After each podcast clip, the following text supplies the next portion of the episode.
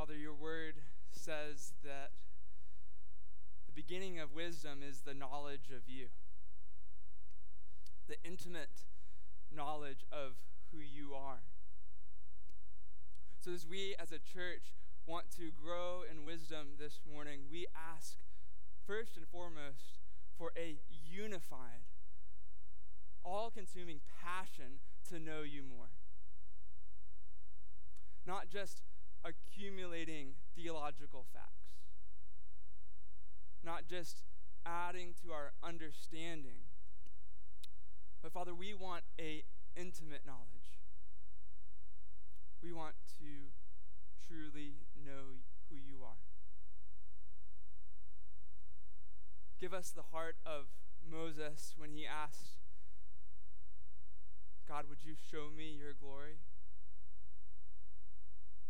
Father, that, may that be at the heart of all of our prayers for wisdom. Would you show us your glory? Would we be unified around a pursuit of who you are, knowing you, knowing your Son, Jesus, God the Son incarnate, the wisdom of you made flesh.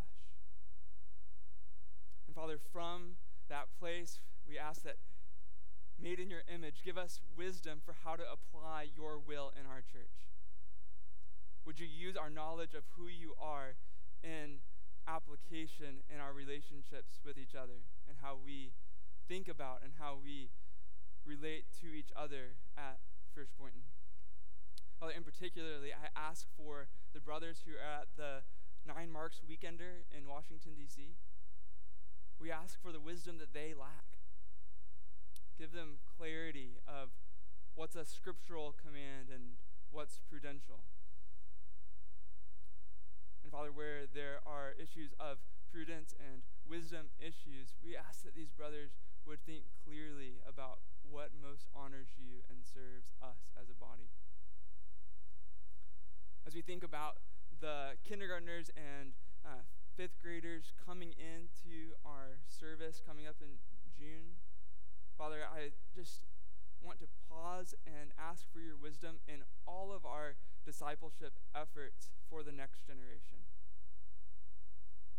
Father, may we not lean on our own understanding, but in all the ways we're seeking to disciple the kids in this church, may we acknowledge you and trust that you will direct our paths.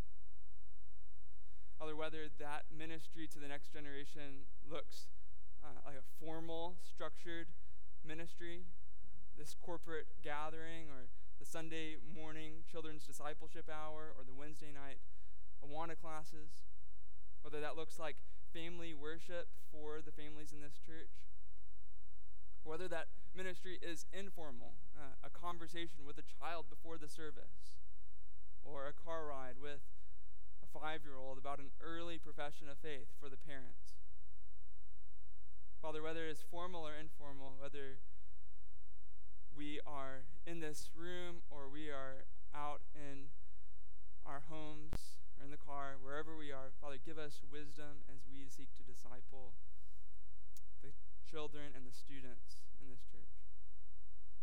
Father, we also ask for relationships across the body.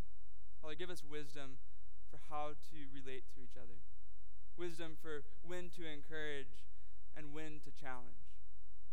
Wisdom for how to encourage and how to challenge.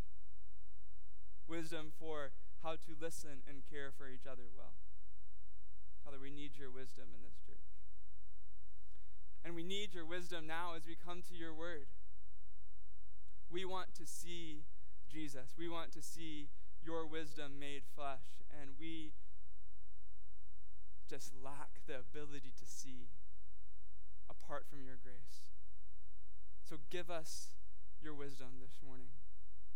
Father, may I only speak words that are true.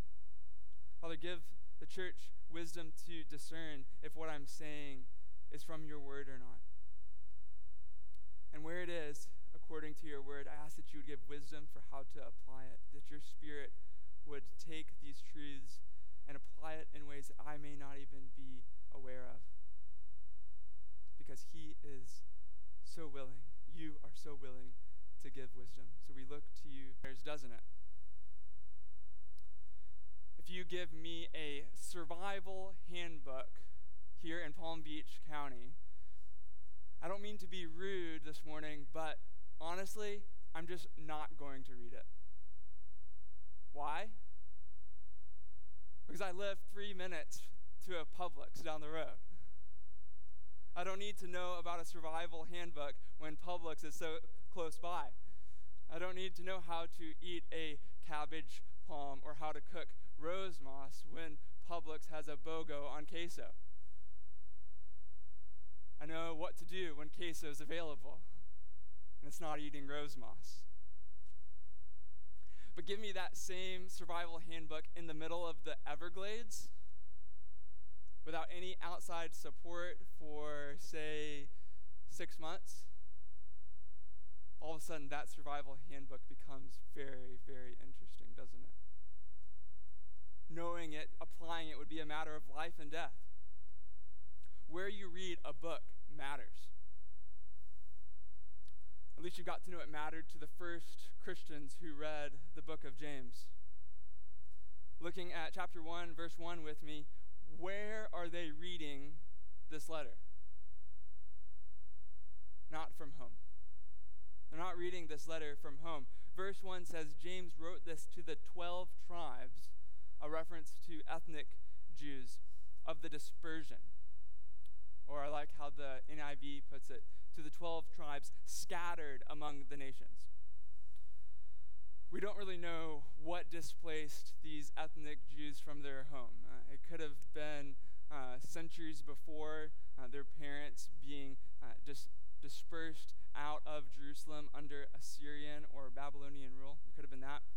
Uh, or it could have been uh, recent persecution, perhaps connected to Acts 11, uh, the reference to Stephen's stoning and the dispersion of the church there. We don't exactly know what dispersed these Christians that James is writing to, but we do know that James is talking to immigrants, exiles, pilgrims living in a foreign land, where there's suffering, trials, partiality demonic wisdom, worldliness, oppression from the rich, and so many of their own sins to repent of. And as they get this word from James, inspired by the Holy Spirit, they need God's wisdom to follow Jesus in a context that's not their home. Does that sound familiar? We find ourselves in a similar spot, right? Whether you're from the DR or Jamaica or you've been born and raised in Boynton Beach, what does Hebrews 13 14 say? This world's not our home. We're pilgrims on our way to heaven.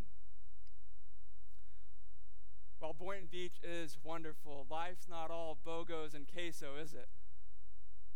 No, it's hard. Sometimes we have to eat rose moss. We have trials of various kinds. James tells us this that in our nice homes, we have to do battle with the devil. In our friendships, we have to subdue the passions that are raging war inside of us. On our pilgrimage to heaven, we have to walk through trials of various kinds each and every day, don't we? These are the kinds of things that James wants to talk about in this letter. It's intense. He's intense. James reminds me of this old mentor that I had in high school. His name was Chandler Allen. And you got to know about Chandler is that Chandler was super intense. He was not your typical college student. Uh, when he saw you, he had this reputation in our church for going up to you and asking, Brother, sister, how's your soul? Wow. it would catch you off guard. You're like trying to make your way to the restroom. It's like, hey, can we get back to that later? He wanted to know about your soul. It was intense. He didn't want to talk about the ball game or the strange weather this past week. This reminds me a lot of James. He got all up in these Jewish Christians' business, showed them where they were being hypocritical or immature or needed growth. he stepped on all of their toes. He's going to step on our toes. But he did this for a life giving, beautiful purpose. As we're going to see, he wanted them and he wants us to be whole disciples of Jesus. We'll see that today and throughout the book. Wholeness is what God is after. Full devotion to Jesus. Not only hearers of the word, but doers of the word. Not an empty faith, but a faith that's full of good works. Not just a knowledge, but a kind of knowledge that overflows in care for the orphans. Not a mere profession of Jesus, but a tongue that's controlled by the Spirit. Not partial discipleship, but whole discipleship.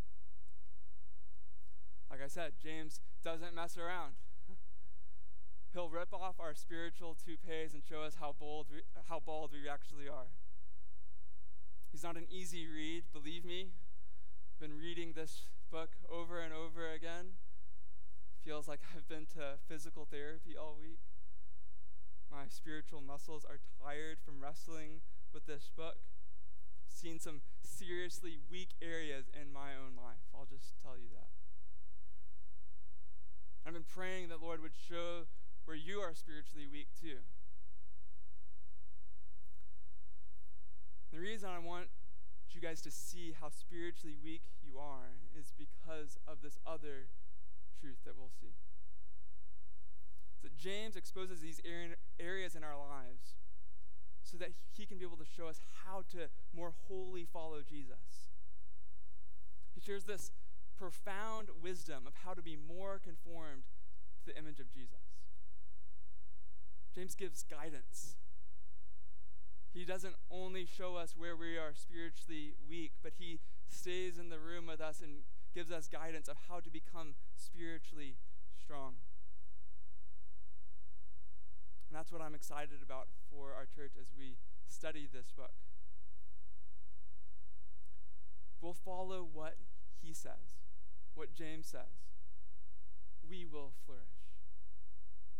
As a community of believers made in the image of God, we will flourish as we bring more of our lives into conformity with the image of Jesus. That's what we want here through our study of James. This is not about checking boxes, getting a hundred on the test. It's not about that. It's about being who we were created to be, whole disciples of Jesus on our pilgrimage to heaven. That's what I want for you all. That's what I want for myself. I think that's what James wanted to share with his first readers and with us this morning. Wise guidance to be whole pilgrims. That's what we're going to see in our study. Wise guidance to be whole pilgrims. For this morning in particular, James shares guidance for needy pilgrims needy pilgrims. That's who James is talking to in chapter 1, verses 1 through 12. If you don't feel needy this morning, I don't really know what to tell you. You can go take an extra long bathroom break if you'd like. The sermon's not for you. At best, it will be an interesting self help talk. But if you feel needy for God's wisdom this morning, this sermon's for you.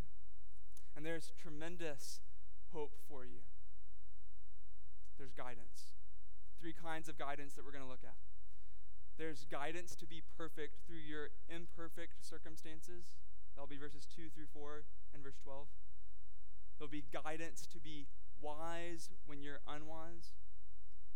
And then there will be guidance to be heavenly minded no matter your earthly success. Be verses 9 through 11. I'll just start off with guidance to be perfect through your imperfect circumstances. Looking at verse 2, James seems so insensitive to me. Count it all joy. In the backdrop of suffering, exile, and broken marriages, what are James' first words? Count it all joy. He hasn't even made it into the hospital room before he's crying out to these parents who have maybe lost their child, count it all joy.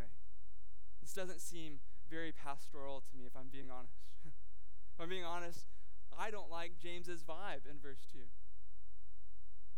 Inspired by the Holy Spirit, how is James just not being an insensitive jerk?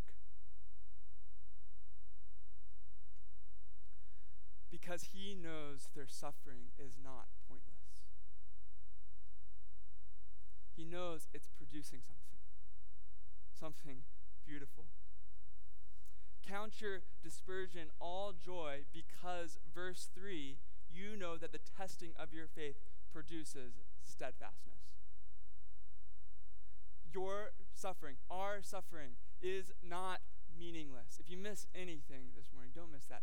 Your suffering is not meaningless. This trial and that trial, God is working without being the author, author of evil God's using evil and the trials in your life to make you more steadfast, more committed to Christ, more resolute, more faithful. You know this. You know this. That's what James says, anyways. Did you catch that in verse 3? Count trials all joy. Why? For you know for you know. To have present tense joy, James appeals to our memory of the past. And specifically, our memory of what has deepened our trust and our commitment to Jesus. Just think about it. What has deepened your commitment to Jesus? Has it been the easy times? Has it been the BOGOs on queso? Those times are great. I'm all about those times. And God uses them to show his mind bending kindness to us. But for most of us, maybe all of us, definitely true of me, we know that our relationship has grown stronger not during the easy times, but during the hard times when our faith has been tested, right? And the logic of this passage is that our joy in current trials is connected to our memory of how God has used previous trials to deepen our resolve to follow Jesus. So, if we are going to have joy in present tense trials, we need to look to past tense trials. Which, by the way, is why I've been inviting some of you to share your testimonies about your trials with our students at youth group because of their age, they don't have the data bank of stories of how God has been faithful during trials like you do. But you can share it with them. You can fill up their data bank of stories of God's faithfulness. The same is true of all of us.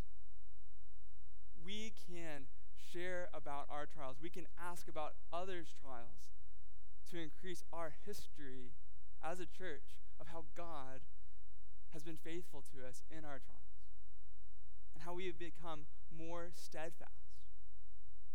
So ask each other how has God met you in your darkest moments?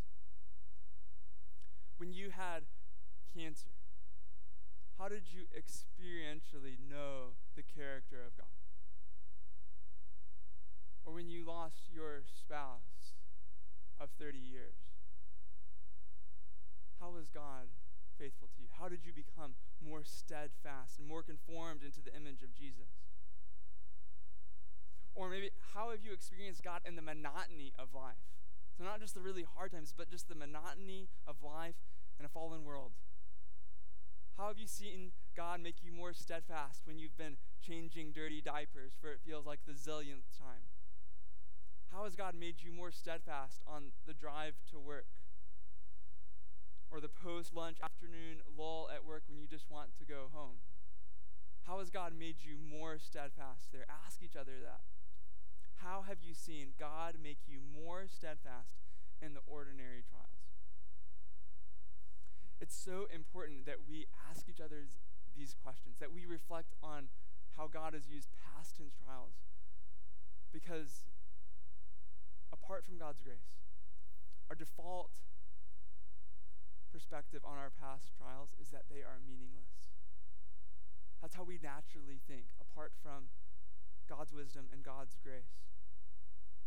Our natural bent is to believe that to believe the lie that suffering is pointless.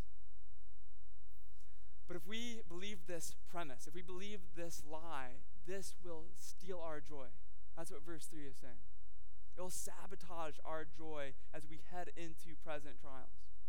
It fosters discontentment. And also, it's just not true.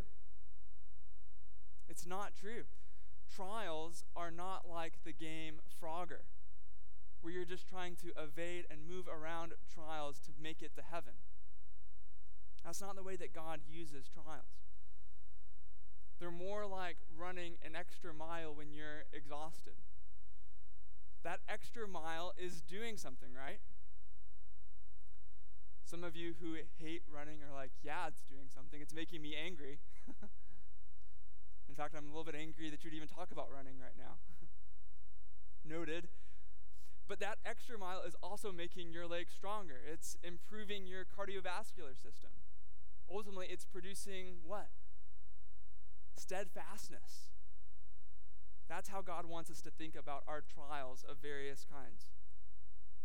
He's not keeping you steadfast despite your trials. He's keeping you steadfast through the means of your trials.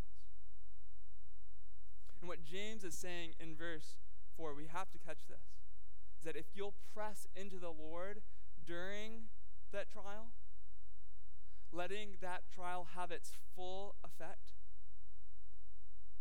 over time, the steadfastness God's working in you through that trial will help you make it to the finish line. It will bring you home. And when you finish your race, when you make it to heaven, and verse 4a gives birth to verse 4b, your imperfections will be eclipsed by perfection. When you see the complete face of Jesus, your incompleteness, the remaining incompleteness in your life will be transformed into completeness. And you won't lack any blessing. That's where trials are leading us. Trials, steadfastness, heaven. Which is where verse 12 comes in. As a kind of bookend to verses 2 through 4, what does James say in verse 12? Blessed is the man who remains steadfast under trial. For when he has stood the test, he will receive the crown of life which God has promised to, to those who love him. Do you guys see the similarities in language between verses 2 through 4 and verse 12? Joy in verse 2, blessed in verse 12, trial in 2 and 12, steadfast in 3, 4, and 12, testing in 3 and test in 12, have its full effect in 4 and remain steadfast and stood the test in 12 perfect, complete, and lacking in, in nothing in 4, and the crown of life in 12. In verse 12, James is basically rephrasing verses 2 through 4 to make the point really clear. That extra mile, that trial, is doing something. And it leads to steadfastness, it leads to the finish line. And the finish line leads to the crown of life a life perfectly conformed to the image of Jesus, an eternity of not lacking anything. Which is why James can go into the hospital room parents who have just lost their child and say, Count it all joy. With, tre- with tears streaming down his cheeks, he can look at these parents and with deep sadness say, This isn't meaningless. It's not pointless. It's preparing you, preparing you to receive the crown of life. God's using this. While you lack not now, one day you won't lack. In the past couple of weeks, our church has experienced a lot of great things a lot of happy moments in our church. Jose and Allie had their baby. We had the Awana Award ceremony this past Wednesday night, which was great. We've had some happy moments in the life of our church, but we have also had some trials, wounds that have taken us by surprise, wounds that we are still dealing with decades after the fact. Then there are the chronic, low grade trials all of us experience living in a world touched by sin. And if these trials had no meaning, they didn't have a purpose, and I stood up here and said, Look for the silver lining. Look on the bright side. I wouldn't cut it, would it? No, that would be trite. That would be mean. To be honest with you, I wouldn't have showed up this morning if that was the case. If suffering was meaningless, I wouldn't have showed up for this sermon. But each trial, no matter the kind, does have a purpose. And that purpose has a ripple effect throughout all of eternity It has an effect of blessing for you that eternity cannot exhaust. Every trial is connected through every joy in heaven. We can count our trials all joy because each one is preparing us for an eternal weight of glory, a crown of life beyond all comparison. Our trials are doing something. Our imperfect circumstances are preparing us for our perfect home in heaven. One day we won't be pilgrims anymore. One day soon we'll be home, perfectly whole disciples of Jesus. But until then, we're pilgrims, aren't we? And navigating these trials takes tremendous wisdom that we don't have, right? Point two verses 5 through 8. Guidance to be wise when you're unwise. Coming out of verses 2 through 4, I can imagine some of James's readers thinking like, "Okay, James, I'm with you. I understand how God is using my trials to produce steadfastness." But the reality is, I'm heading into a meeting right now and I don't know what to say. I miss my husband so bad and I'm struggling with jealousy toward my friend who's about to celebrate her 50th wedding anniversary. How do I navigate my messy feelings and also rejoice with those who rejoice? I get that I won't lack in heaven then, but I'm lacking wisdom right now on earth. James read their minds, he reads our minds. He says in verse 5 If any of you lacks wisdom, I think we could insert if any of you lacks wisdom in your various trials, let him ask God, who gives generously to all without reproach, and it will be given him. While steadfastness and wisdom may seem like separate insights, verses 2 through 4 are like one fortune cookie, verses 5 through 8 are another fortune cookie, both true things, just not connected. I think James is intertwining steadfastness and wisdom. I think he's bringing them together and reminding us that God will not only use our trials, but he'll be with us in our trials. He's ready, eager to generously give us wisdom in that difficult conversation. He's not miffed or irritated at your request for wisdom if you're fighting jealousy. No, he's ready to give. He gives wisdom without reproach. Just ask. He's your father. He's ready to give. But here's the deal this is what James wants to transition to. You have to sincerely want God's wisdom.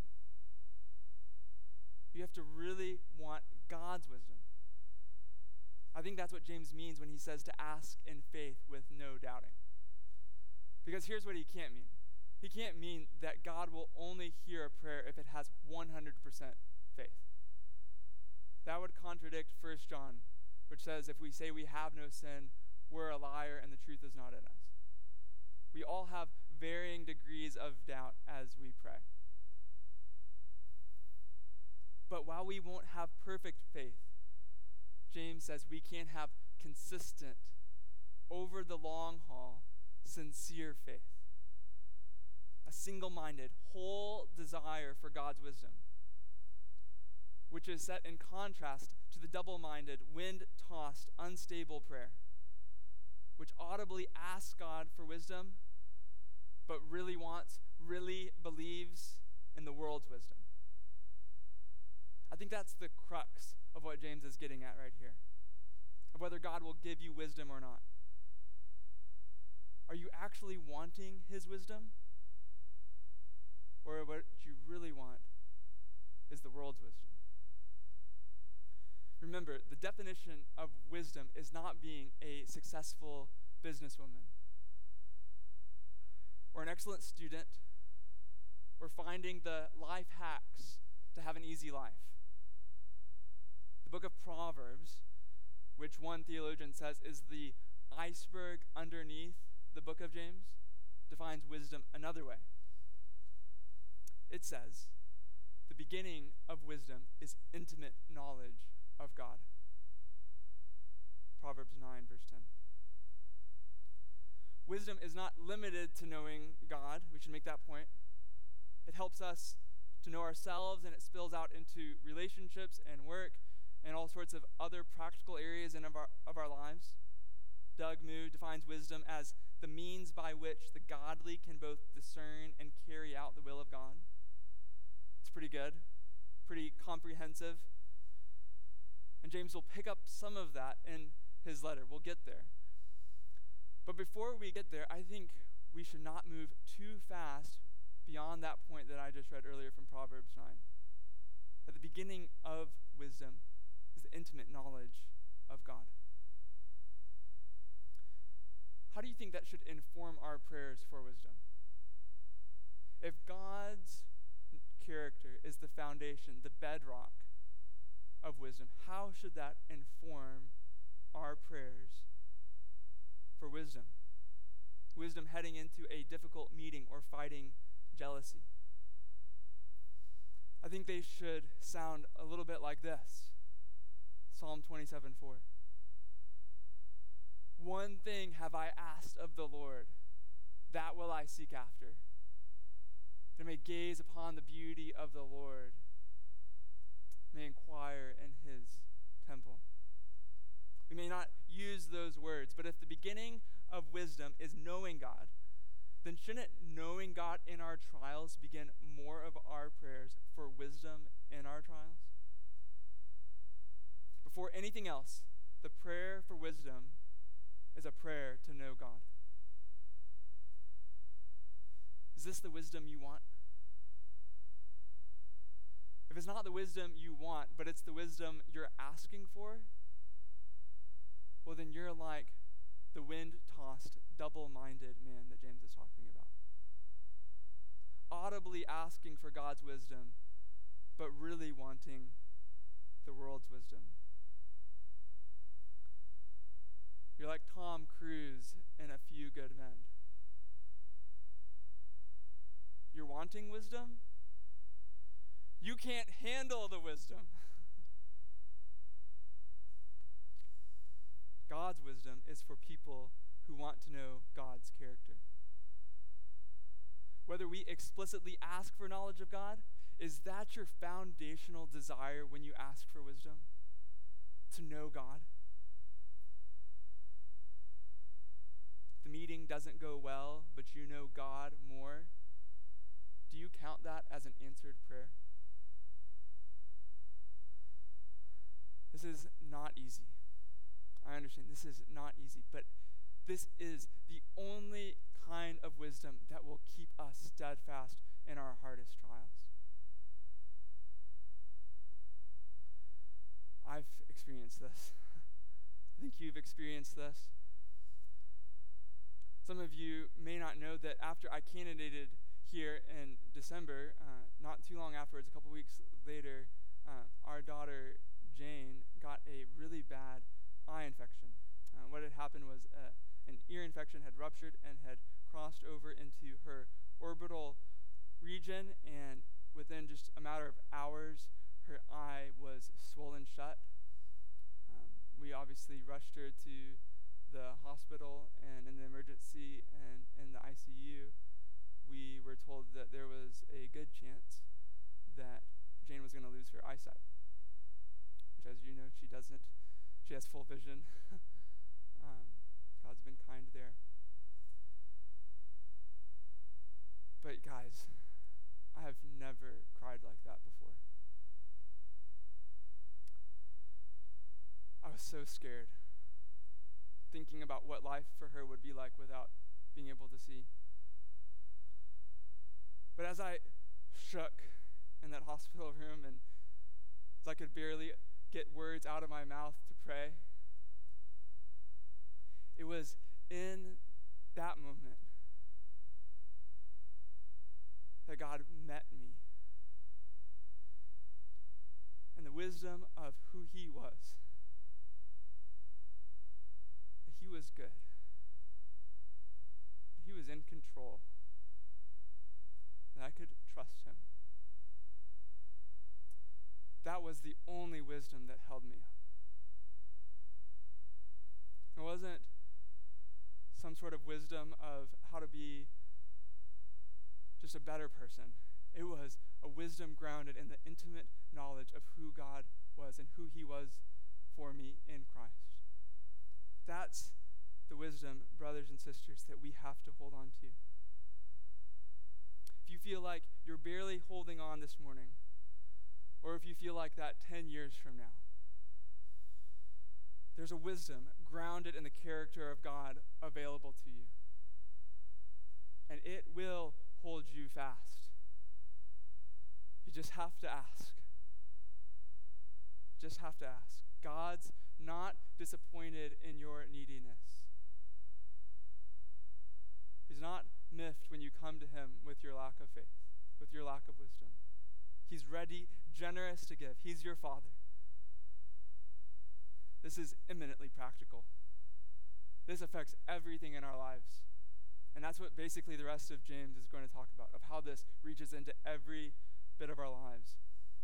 And first, he's going to talk about how it relates to being heavenly minded no matter your earthly success. That's what he's going to talk about in verses 9 through 11. So the last point guidance to be heavenly minded no matter your earthly success. Hemmed in by verses 2 through 4 and verse 12, I think James brings up verses 9 through 11 as a pressing trial these Jewish Christians are working through. This isn't theoretical, verses 9 through 11. This is very real for these Christians. It's real for us. How should I think about my poverty? And for others, how should I think about my wealth? As we consider our own finances, and I, you know, the conversation broadens to encompass the idea of success, which I think is an implication of this section. This is a very real application for us as a church. All of us are on a sliding scale of success, aren't we? And a sliding scale of being unsuccessful. How should we think about this? How should we think about our success or the lack thereof? For such a practical, earthly application, I think it's just super interesting, very fascinating, of where James directs our attention as pilgrims. He points us home. That's where he guides us in thinking through this difficult conversation. He points us home to heaven. To be whole pilgrims, he guides us to be heavenly minded no matter our earthly success. He says in verse 9, let the lowly brother or let the unsuccessful brother and sister boast in their exaltation the exaltation that, that Christ has reserved for the lowly brother that will echo throughout all of eternity when they reach heaven. So if you're struggling to pay rent here in Palm Beach County, Jesus is busy preparing a place for you in heaven. Boast in that. Boast in your heavenly address. Jesus has already paid for it. And the house he has prepared for you makes the homes in this county look like outhouses. Or if you're struggling to build good friendships, you're soon going to have friends from every nation, tribe, and tongue waiting for you in the new heavens and the new earth. Long dinners together, friendcations. It's coming. So boast in your heavenly friendships if you don't have any earthly friendships right now. If you're lowly now, boast in your future exaltation. And if you're successful, James has similar guidance for you with a seemingly dark twist. He tells the rich or the successful to boast in his humiliation, because like a flower of the grass, he will pass away. For the sun rises with its scorching heat and withers the grass. Its flower falls and its beauty perishes. So also will the rich man fade away in the midst of his pursuits. If you find yourself successful from earthly standards this morning, there is nothing wrong with that. It could be a kind gift to God. James doesn't say anything about wealth or success being intrinsically wrong. Doesn't say anything about being successful by the world standards as being intrinsically wrong. If you're taller than me, which is probable, I'm happy for you. James is happy for you. He just wants to remind you that your earthly success will fade away. And while it's difficult, he takes his time reminding us of that. I think that's why he reserves space to talk about the successful brother or sister one day fading away. Think he reserves space to talk about our impermanent success because he wants us to slow down in our busy lives and consider how temporary our earthly success is. And in particular, how mortal we are. Like Matt McCullough puts it in his book, Remember Death, I think James wants us to take some time this morning and remember death, our death. He wants you to remember that if your earthly success has put a little extra pep in your step this morning coming into church, that when you die and you're in your casket, you'll exit this church with the same posture as everyone else. The grave knows how to take away that pep in our step. The grave knows how to deflate Botox. The grave is indiscriminate in its disgrace. If you're socially adept and have lots of friends, that's wonderful. That's a kind gift from God. But don't forget, you're going to be buried alone. Our mortality is humiliating.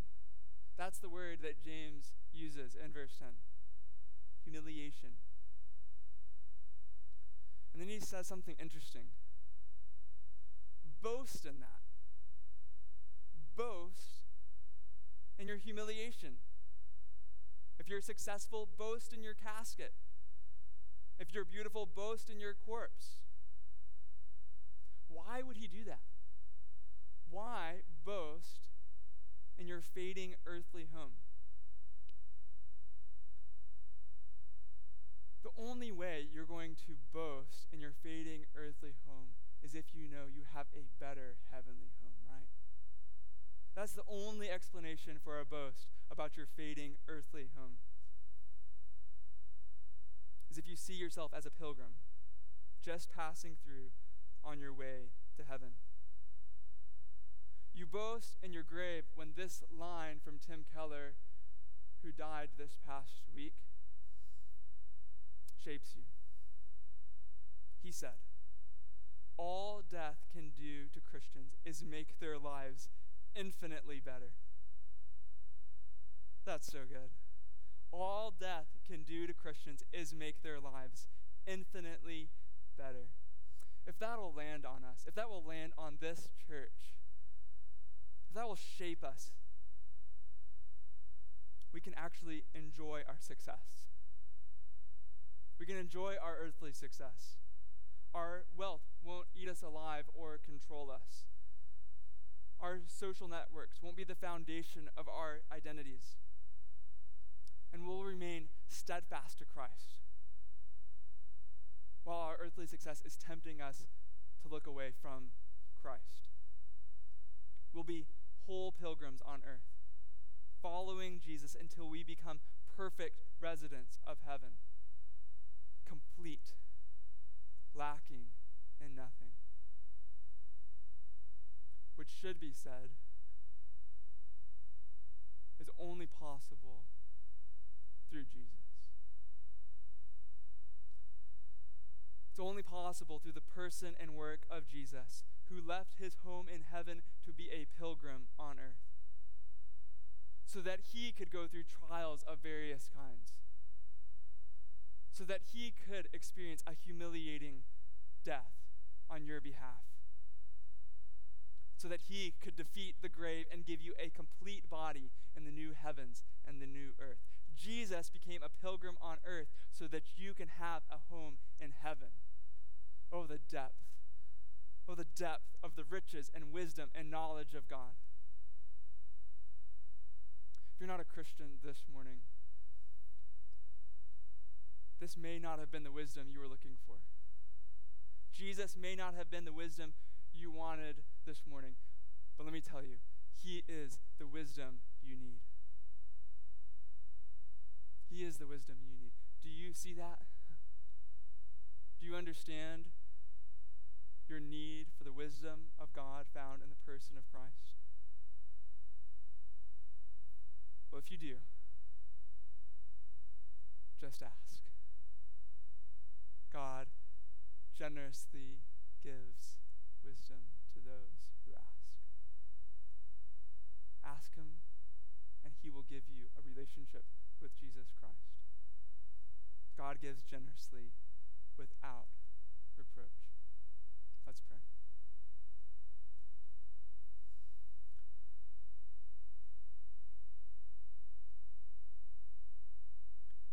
Father, give us through your word a, memory, a reflection on who you are. Give us a picture, a revelation through your word of the person and work of your son, Jesus. And Father, so imprint that on our hearts so that when we go into trials of various kinds this week, that we would be able to have wisdom to know how to be steadfast in those trials. Father, encourage conversations in this church about how God has been, how you have been faithful to us in our trials. And that would allow us to do something that we can never do in and of our own power.